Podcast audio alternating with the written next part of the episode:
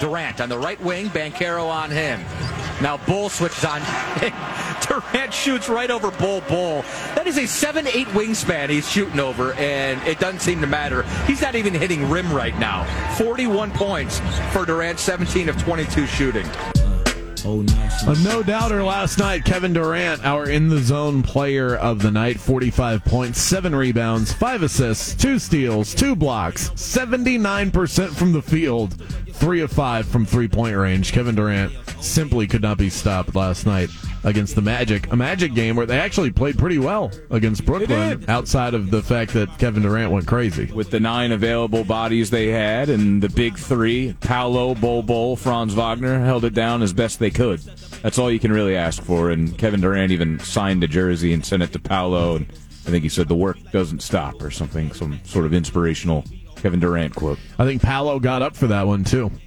You know, I thought Oh, he looked definitely. he looked to be back in his pre-injury form. and just some of the mo- dribble moves he made, some of the fadeaways he he made, and, and even Durant, I felt like he was sort of on his best behavior for Paolo. A little bit Yeah. of mutual respect there. You like that? I think that would if I were somebody, I'm trying to put myself in Kevin Durant's shoes. So let me picture being one of the best basketball players in the world for a moment.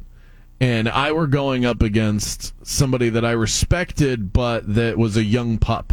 I would Oh, yeah. I would want to show them how it's done. I would get up for a game like that in the same way that Paolo obviously gets up for a game like that because he idolizes Kevin Durant. I think it's easier to see that perspective, but I think it works the other way around too. Oh yeah. As long as you have a true respect for the player that's coming in that's a rookie. Also, there's nobody to really guard you. I mean, it was there was a fun flurry in the third quarter where Franz knocked down a shot on KD or got to the rim on him, and then KD knocks down a, a bomb on Franz, and then Franz came back with his own. It was, you know, just seeing them kind of go at it and Franz's competitive nature. Love to see it. I mean, Franz, he's already like becoming a vet before our eyes just based on the stuff that he's had to deal with around him.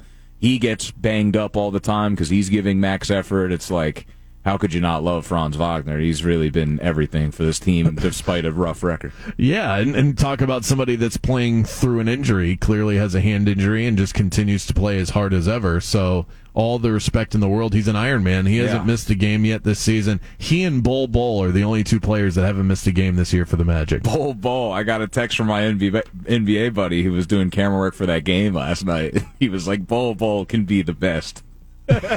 you really can't. Like, just some of those alleys he's catching way above the rim, and, you know, he's got the soft touch, and he's just getting more and more Yeah. comfortable. He had 24 points. This is really his rookie year, if you think It about is. it. So, and the way that he's performing, it is incredible. Shooting for a high percentage. I mean, the turnovers here and there, yeah, but you, you live with it when you're a rebuilding team like the Magic. And again, I've said it all year. No matter what, at least they got Bol Bol.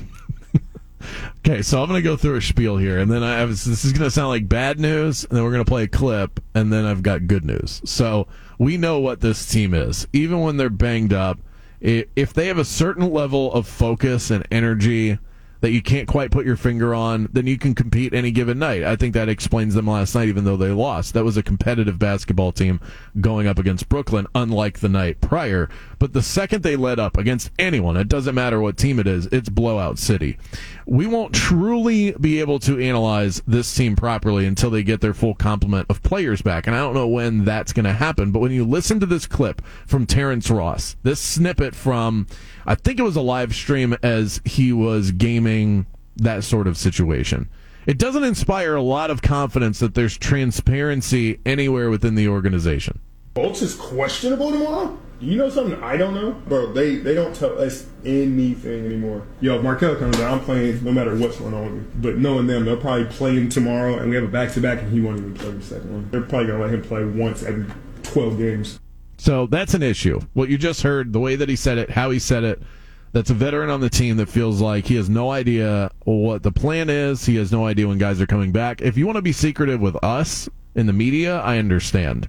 I don't like it, but I understand. If you want to be secretive with the fans, I totally get that. But it, you have to be upfront with the players that are going out and playing every single night. Culture culture starts at the top. The second that a player starts questioning what's going on within an organization, they feel like the wool's been pulled over their eyes, so it's a really bad look. And now, with all of that said, wouldn't you know it, here come Markelle Fultz. and Cole Anthony. Both Markelle after this clip, and I don't know if there's if this is a coincidence or if there's Right. anything, any sort of connection here. But the second it starts becoming more public, like, hey guys, what's going on over there?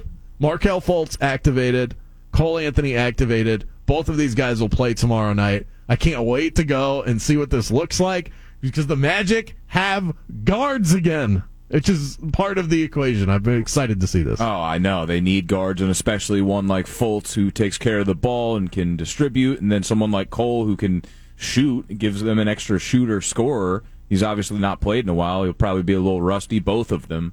But it was reported a, a little while back that Cole was supposed to come back after Thanksgiving. So that was ballpark figure. And then they did talk about Fultz being close to coming back, and then they just made us wait a little longer. So it doesn't completely shock me, but it is kind of coincidental timing with uh, the T. Ross quote there.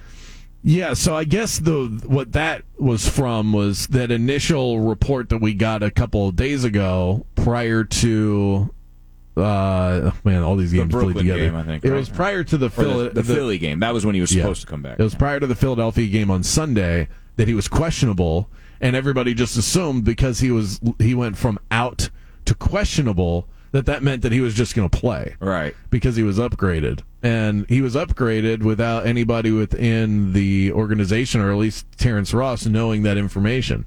You know, I do think that they should be more upfront with everybody, especially with just sort of the. There's just a cloud of suspicion, and they don't have a good record. And we were told at the start of the year that that's not what this season was going to be about. And no matter what your record ends up being at the end of the year, I think that uh, that part of the equation of being upfront with your fans in a year where you got the number one pick, you're good to go. Okay, you can build off of the pieces that you have. You've got to put them out there, and if you can't, you can't. You're not going to play injured guys.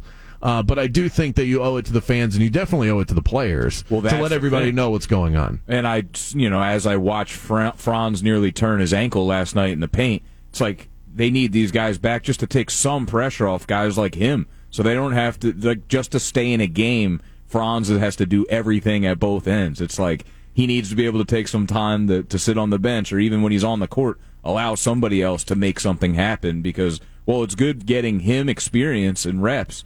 At some point, it's going to get these guys hurt, putting all the stress on them. So you love to see it. I mean, it's nice to have Gary Harris back. He knocked down a bunch of threes last night. He I think he's 19 been points. big. Yeah, he's been big for the team and coming back, just having bodies that you feel like you can rely on And shooting. And, uh, yeah, shooting, distributing because this team struggles shooting the basketball. Gary Harris can shoot the three, and they struggle with turnovers. They struggle with assist numbers. Their assist numbers are way low because they don't have a true point guard. So for them to get buckets, it's got to be fast break. It's got to be ISO and you know, that's just not way to score consistently. And that's where I think Markelle Fultz is going to help more than anything. I, I, mean, I love watching Cole Anthony play.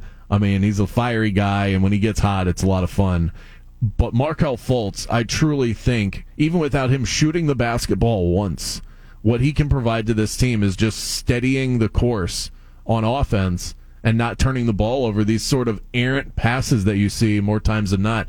Jalen Suggs has been maddening in that way because he can catch and shoot, and and he's been doing that with some success. But when he starts passing the ball all around the court, it's sometimes it gets real ugly. Yeah. you can't have that. I, I mean, I had been saying, especially after that Golden State game, I'm like, all right, Suggs has. I was kind of doing your version of the Trevor Lawrence arrival with Suggs. It was like, ah, he hit these big shots in the final minute, and you know he made some big passes in that game, had a bunch of assists. Maybe that's who he is going forward. For some reason, I you know forgot about these young players. It takes some time. He'll have a game like that here and there.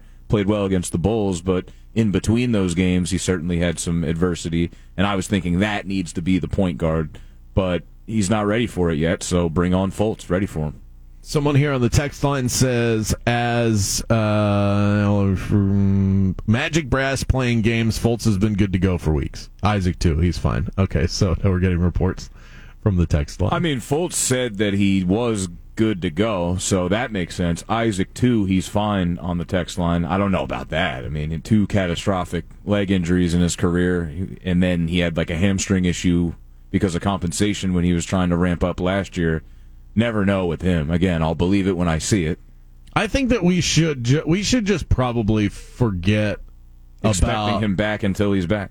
Yeah, we should just forget. We shouldn't even mention Isaac. No. When we start talking about players that are out, we should not mention Jonathan Isaac. I know, We I- should assume that he's done playing basketball forever and then be pleasantly surprised when and if it doesn't happen. That's exactly it. I have people asking me about him all the time, especially when I went home to Jersey and people are trying to talk to me about the Magic. What's going on with Isaac? It's like, I don't know. I was quick hum, humble brag. I was on an uh, I was on an NBA podcast, and uh, and they asked me it was an NBA fantasy podcast, and they said, "Do you think that Jonathan Isaac will be a worthy pickup when he comes back?" And I'm like, "I don't, but I don't know if he's coming back though, so Yeah. I wouldn't I wouldn't worry about that. No, that shouldn't even be on your radar." And even if he does, again, it's 20 minute cap, probably 20 minute max, never a back to back, sitting out once a week. Like it'll be kid gloves and, and all that when he when he does finally come back. But yeah, I think that's the strategy. Don't ever expect him to come back and be pleasantly surprised if he does. Correct. All right, last thing on this. We've got so Markelle Fultz coming back from an injury that shouldn't be one that they have to really manage too much, but you never know because of like you said with overcompensation and there's conditioning, there's other other things that go into it outside of a repaired fractured toe. If it's repaired, it's repaired. There's really nothing more that you can do to repair it. So that shouldn't be part of the equation, but this is the way that things go. Do you think Fultz will play? The Magic have a back to back Friday and Saturday. Do you think he plays in both of those games? No shot. You give that 0% chance. I mean, it's it's only a to- toe, quote unquote, a, a stubbed toe, but the fact that it took him a month or a month plus to come back, that would make me think not. But um, you know, we'll see. I- I'll I'll bet no though. On the text line here, what percent chance do you think that the Magic Brass are okay throwing the season to get the number one pick?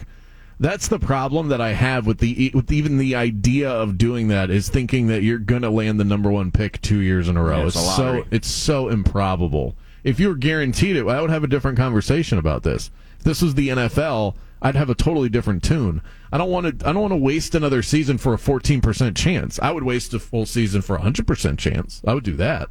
I'm not going to do it for 14%. But that's the thing. I don't even whether you're wasting it, keeping guys out. Even if everybody's healthy, it's still they have to learn how to win as a team. They haven't been able to prove that. So even at full strength, I, I don't know what it looks like, and and you don't.